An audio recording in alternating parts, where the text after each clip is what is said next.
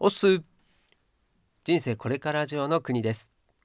この番組では番外編として西野昭弘エンタメ研究所過去記事の投稿を毎日配信しています。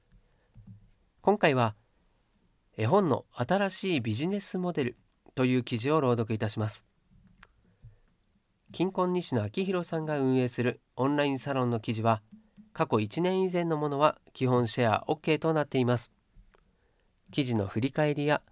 オンラインサロンではどんな記事が毎日投稿されているのか気になっている方に向けて配信をしています。では2020年4月25日投稿記事を朗読いたします。最後までお付き合いください。さて今日は僕が考えている絵本の新しいビジネスモデルについてお話ししたいと思います。結構踏み込んだ話なので多分面白いと思います。今キングコングがキャリオクの CM キャラクターになっています。最近このサロンに入られた方に向けて改めてどういう流れでキングコングが CM キャラクターになったのかざっくり説明をします。まずキャリオクを運営されている SB ヒューマンキャピタルさんの方から株式会社西野の方に CM 制作の依頼がありました。いわば広告代理店業なのでテレビなのか駅なのかはたまたネットなのかどこに広告を出してそして CM キャラクターには誰を起用するかということを株式会社西野が決めるわけですね。転職について説得力を持って語れる人がいいなと思ってキングコングがキングコングかオリエンタルラジオの中田くんで悩んだのですが過去ここだけの話ね。今となってはキングコングのツーショットに価値が出てきた。熟してきたので今回はキングコングで行くことに決め梶原くんに一緒に CM に出ようと話を持ちかけました。経緯はそんな感じです。次に考えたのはテレビや駅に広告を出しつつ同時に3年後も CM 効果がある CM を作るということ。そこで YouTube のアーカイブ機能を利用してキングコングのガチンコ対談を撮りました。数年後に見ても古くならないようにテロップは全てカット。キングコングが転職についてじっくり話すだけの至ってシンプルな構成です。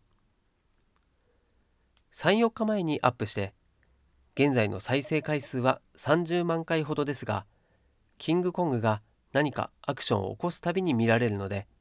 なんじゃかんじゃで100万回ぐらいはいくと思います。スタッフに伝えたのはこの動画に広告をつけないこと。キャリオク SB ヒューマンキャピタルさんの一社提供番組にしたわけですね。状態としてはキングコングの公式 YouTube チャンネルの一枠を SB ヒューマンキャピタルさんに販売したという形です。でもってここからが本題です。西野昭弘が次に狙っているもの今朝チックタック約束の時計台の読み聞かせ動画を西野昭弘エンタメ研究所の公式 YouTube チャンネルの方にアップしましたただのスライドショーではなく少し手を加えて絵本のイラストに動きをつけたり音楽をつけたりしています。レコーディングスタジオを抑えて戸田恵子さんに朗読をお願いしたりもしています。そしてこれらの制作費はオンラインサロンの売り上げから出ています。絵本も絵本の読みか読み聞かせ動画も古くならないので YouTube が残り続け西野が頑張り続ける限り来年も再来年も再生され続けるでしょう。でね今回の読み聞かせ動画はプロトタイプなんです。こういうものがありますよという名詞です。僕らはまだ煙突町のプペルの読み聞かせ動画公式を作っていません。冒頭お話ししたキャリオクの一社提供の動画の話はここにつながるのですが煙突町のプペルの読み聞かせ動画を制作してその提供枠を販売しちゃおうということを西野は考えています。僕が子供向けのサービスを提供している企業の代表なら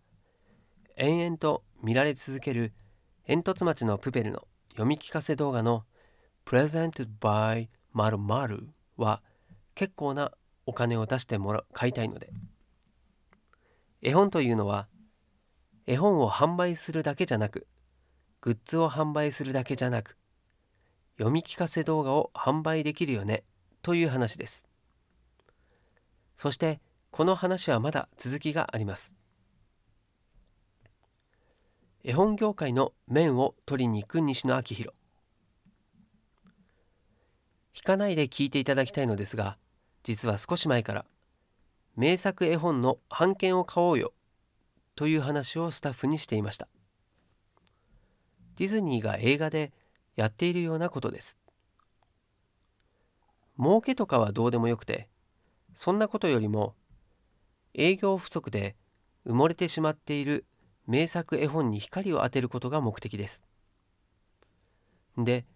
いろいろ調べてみたのですがすでに世に出ている絵本の版権を買い取ることはそれほど難しい話でもないのですがここに来てコロナちゃん問題がやってきました。コロナ時代に本屋さんで本を売るのがなかなか難しいぞと。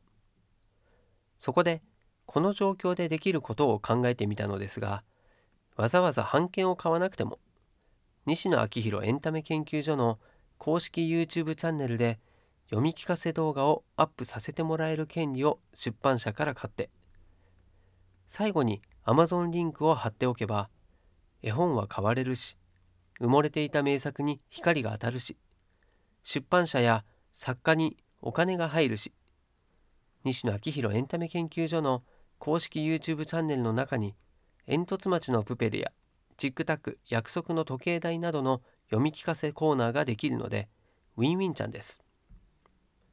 あとは中身が全部読まれてしまうと絵本が売れなくなると考えるおじいちゃん世代を説得するだけ。かっこここが意外と難関。そういう形で読み聞かせ動画の角度から絵本業界の面を取りに行こうとしていますよ。というのが今日の話です。テレビや YouTube をつなぐ機会になるので YouTube にアップしたクオリティの高い絵本の読み聞かせ動画が家族でリビングで見られる未来は確実に来ます。そこいただきます。いやはや西野昭弘というのは末恐ろしい男です。現場からは以上です。はいということで朗読は以上でございます。感想ですね。読み聞かせの需要は間違いなくあると思いますし、まあ、僕もね子供ちっちゃかった頃は読み聞かせ。ね寝る前とかに読み聞かせを自分で読んでやったりなんなりする、まあ、それもコミュニティではコミュニティとしてはすごいコミュニティじゃないね。コミュニケーションとしては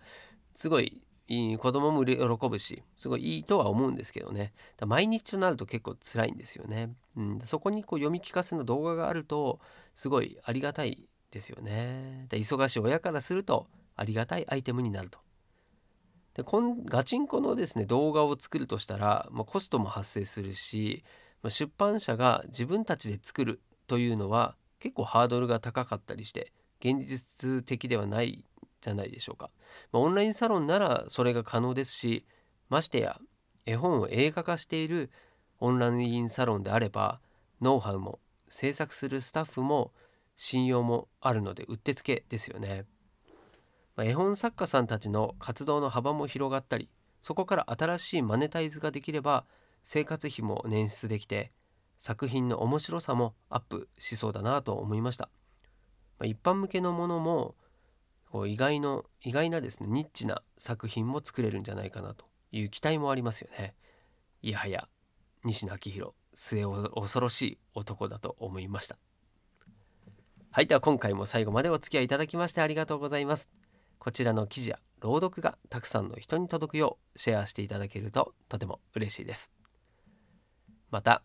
明日この場所でお会いしましょう。お届けは国でした。したっけね。